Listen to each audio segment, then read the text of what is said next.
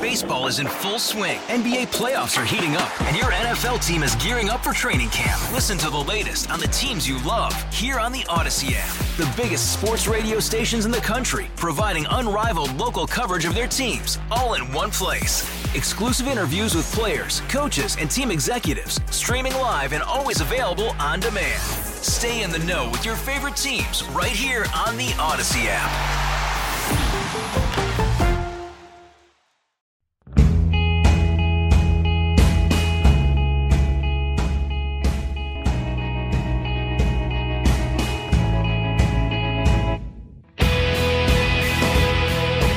Each week, I count down the insane things that just happened, things we've never seen before that will change America and the world forever. You think I couldn't do this every week on Friday? But when we get to Friday, well, I end up leaving a lot of it on the cutting room floor. Such are the insane times we live in. So let's start the countdown. The first thing this new poll. We haven't been here in America. Well, not in our lifetimes. A new poll by Brightline Watch as reported in the UK Daily Mail, of 2,750 respondents showed that, get this, two thirds, two thirds of Republicans in the South support seceding from the U.S. Yep, we haven't seen this since the 1800s. But it's not just Republicans, it's also almost half of Democrats out west. These numbers are shocking. They show a country coming apart at the seams. Huge swaths of the American people know we can't live peacefully together anymore.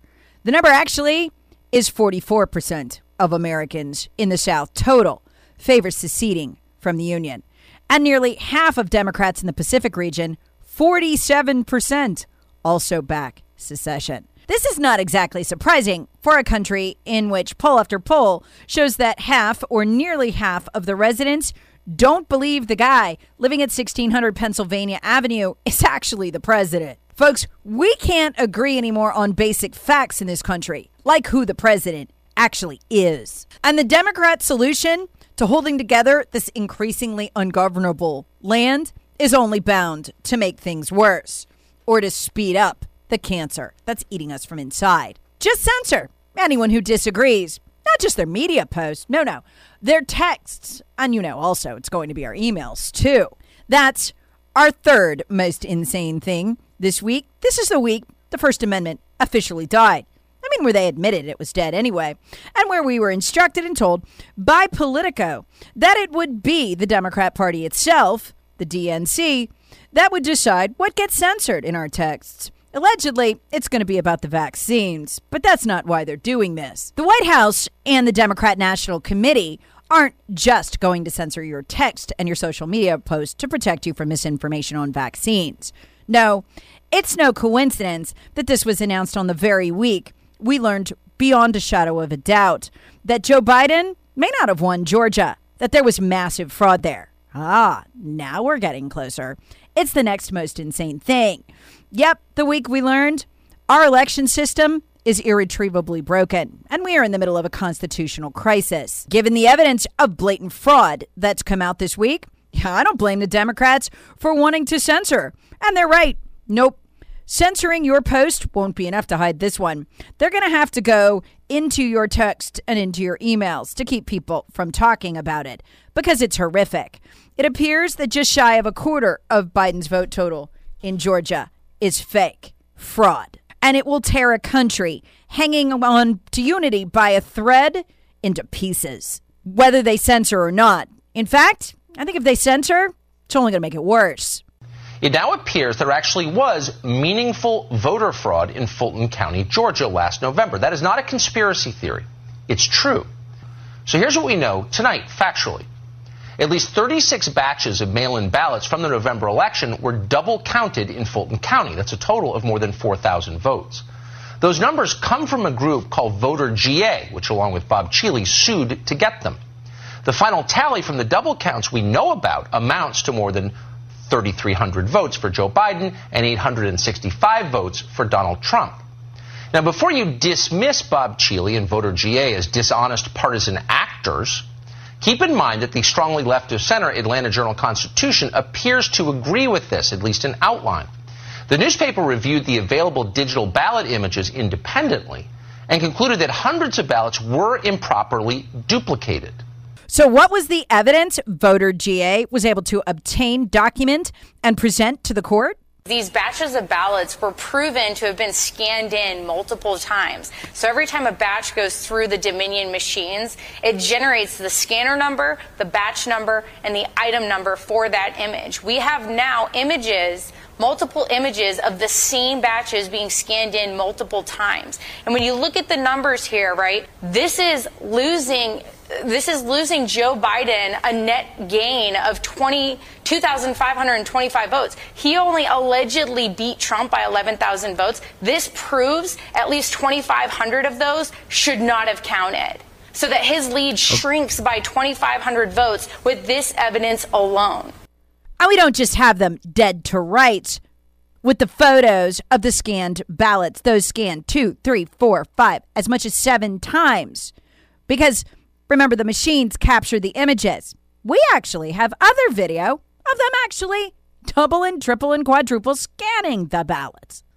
Surveillance footage obtained by Voter GA appears to show large numbers of ballots being scanned multiple times.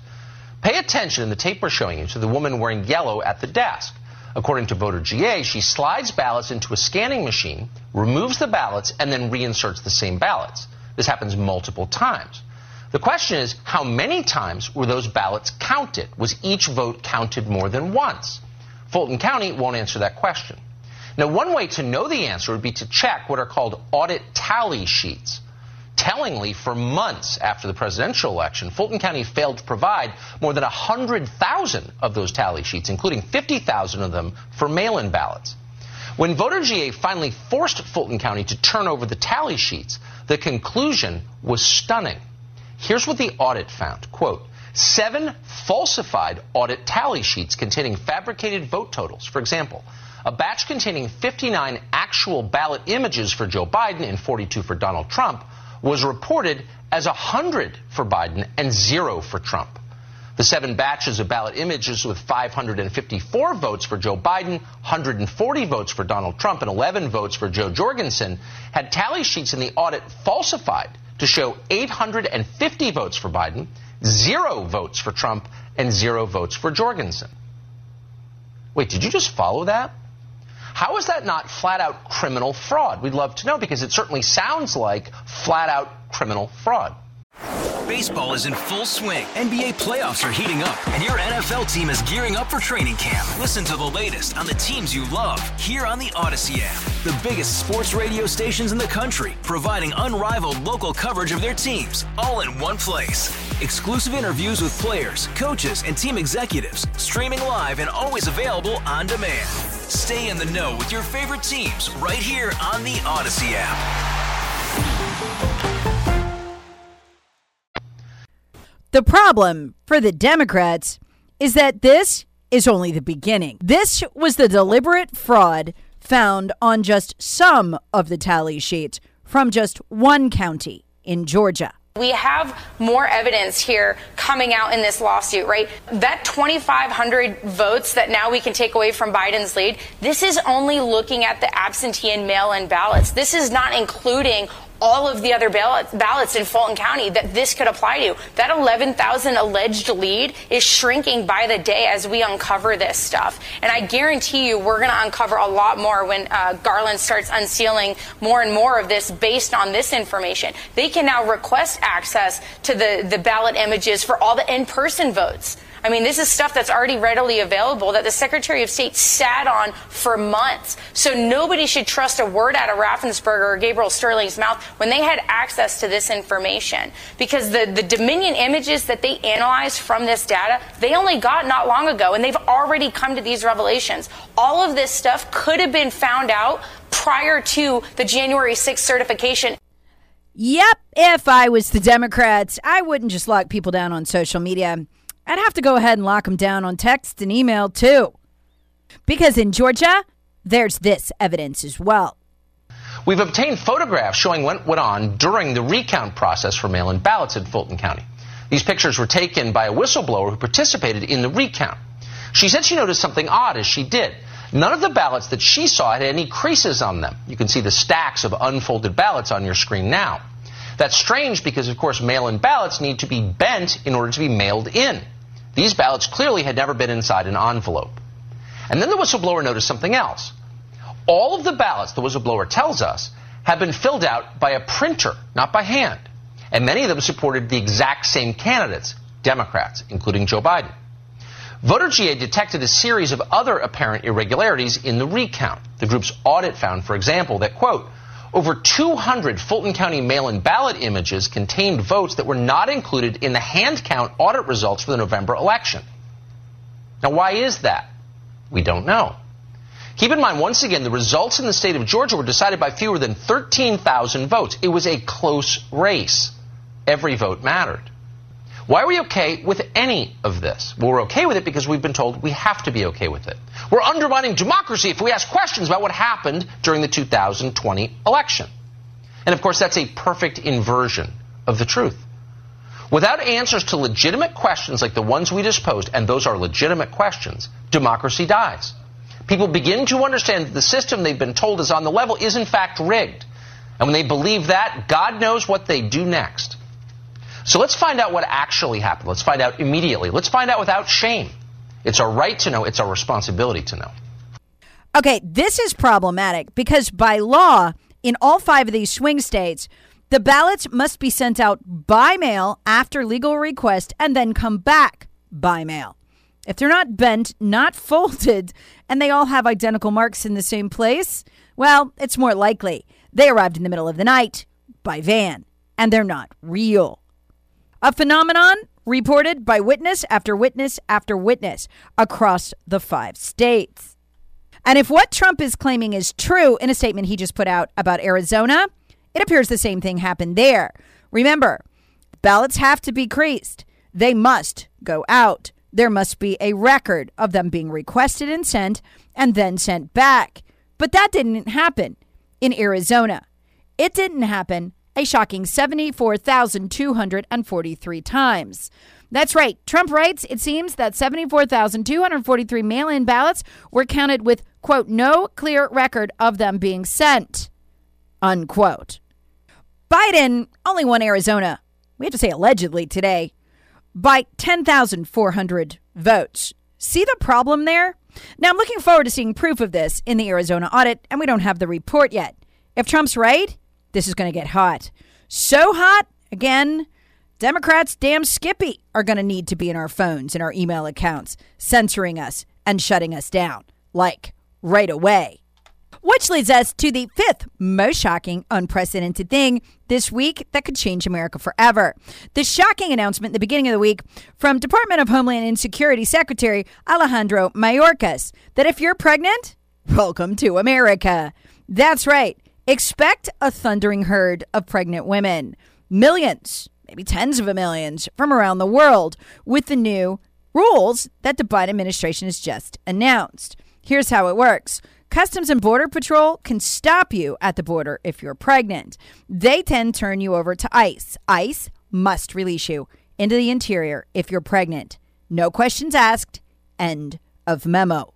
It was an invitation hurled around the world. Anybody who's pregnant should just waddle on up to the border and right over it you go.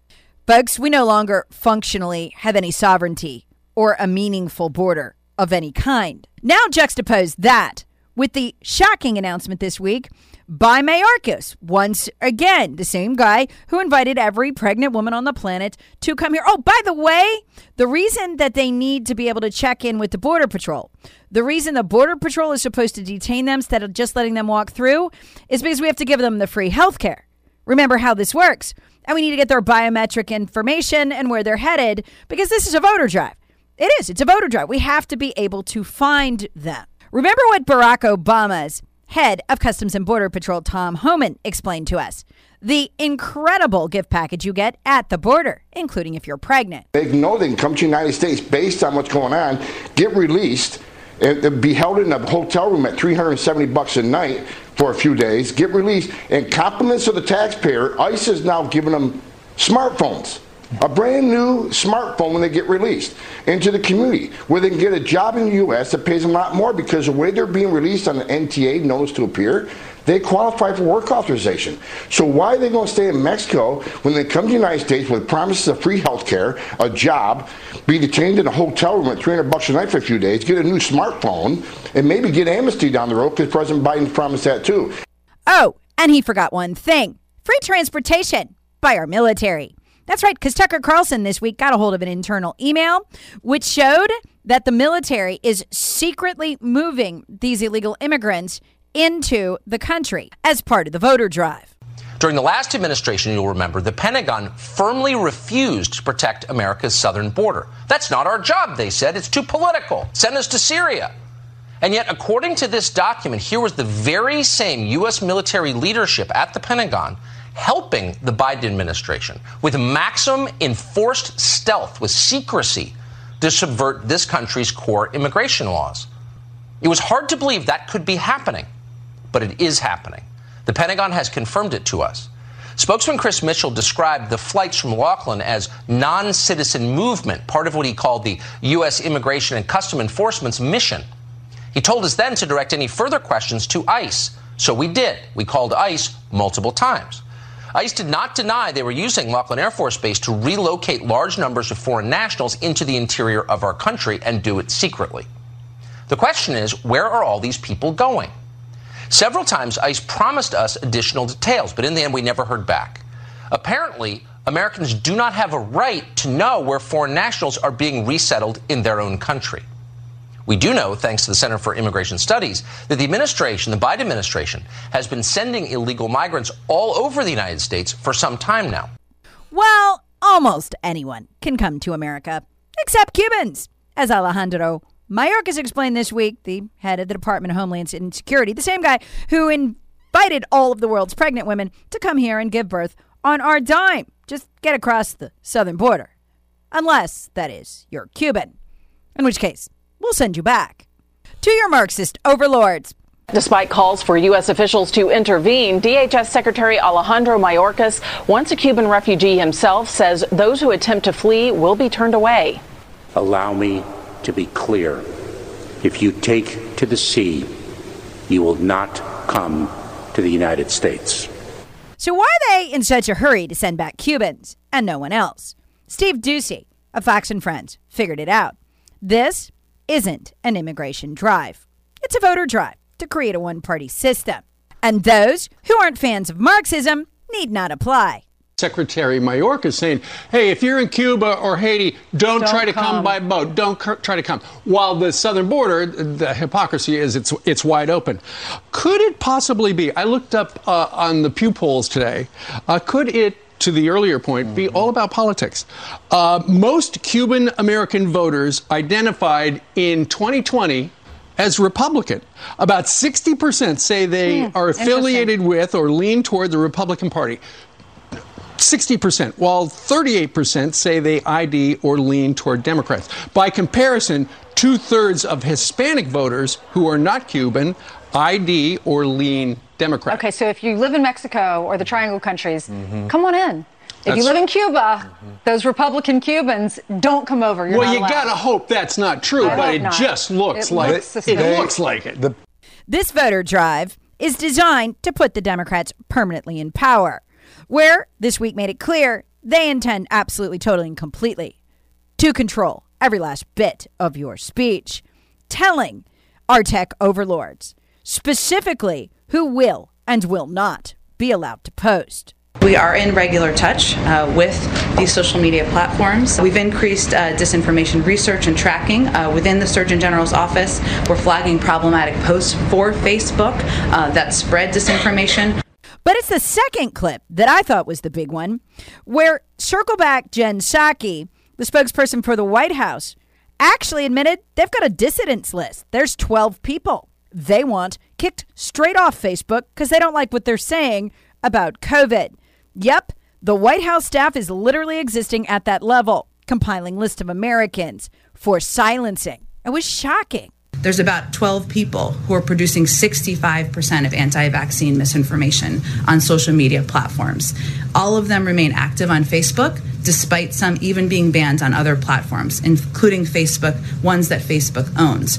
Uh, it's important to take faster action against harmful posts. As you all know, Facebook's response to this lunacy was even more shocking, falling all over themselves to quickly put out a statement assuring the country that they had indeed complied with Psaki and the Democrats' demands, and that the 12 had been censored, the one she mentioned at the press conference.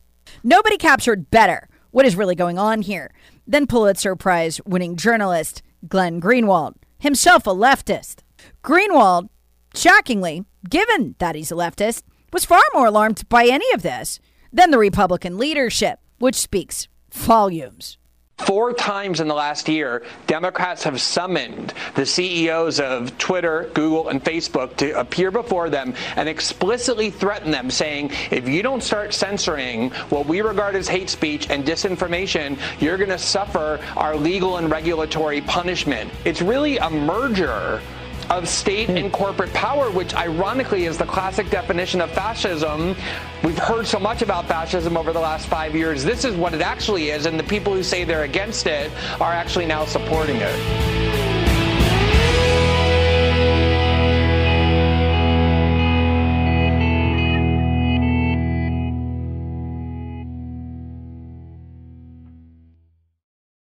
Rob Bradford here. I have set out on a mission with my good friends at FanDuel to prove what I have known for some time baseball isn't boring. Now I have a daily podcast to prove it with some of the most notable people in the baseball world, screaming baseball isn't boring from the mountaintops, or at least agreeing to come on our show. Players, managers, GMs, and yes, even the commissioner of baseball, Rob Manfred. It has been a constant wave of baseball's most powerful voices. So join the revolution. Subscribe and soak in Baseball Isn't Boring. Listen on your Odyssey app or wherever you get your podcast. You'll be glad you did.